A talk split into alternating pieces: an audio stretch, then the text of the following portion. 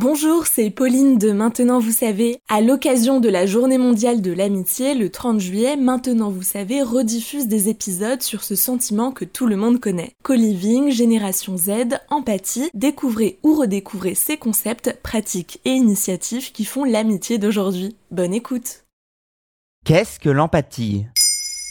Merci d'avoir posé la question. L'empathie n'est pas un pâté de campagne. Ce n'est pas non plus une forme d'aquagym. Non, l'empathie, c'est la faculté intuitive de se mettre à la place de quelqu'un d'autre, de percevoir ce qu'il ou elle ressent. Ainsi, l'émotion qu'on ressent se rapproche de celle de l'autre personne. Elle se déclenche en réaction. Le terme empathie vient de l'allemand Einfühlung, ressenti de l'intérieur. Tu sais l'allemand? Bah. Le mot fut créé par le philosophe Robert Witscher en 1873 dans sa thèse de doctorat pour décrire le mode de relation d'un individu avec une œuvre d'art. Le terme empathie fut ensuite repris par d'autres philosophes de l'esprit pour décrire le procédé par lequel un observateur se projette dans les objets qu'il perçoit.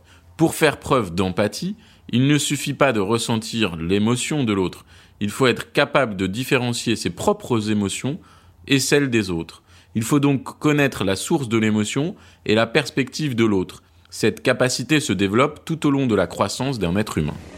Je ressens le bien en vous, le conflit. Il n'y a pas de conflit.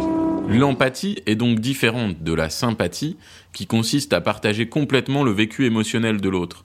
L'empathie est également différente de la compassion, qui est le partage des souffrances et la volonté d'aider la personne à les régler pour s'en libérer.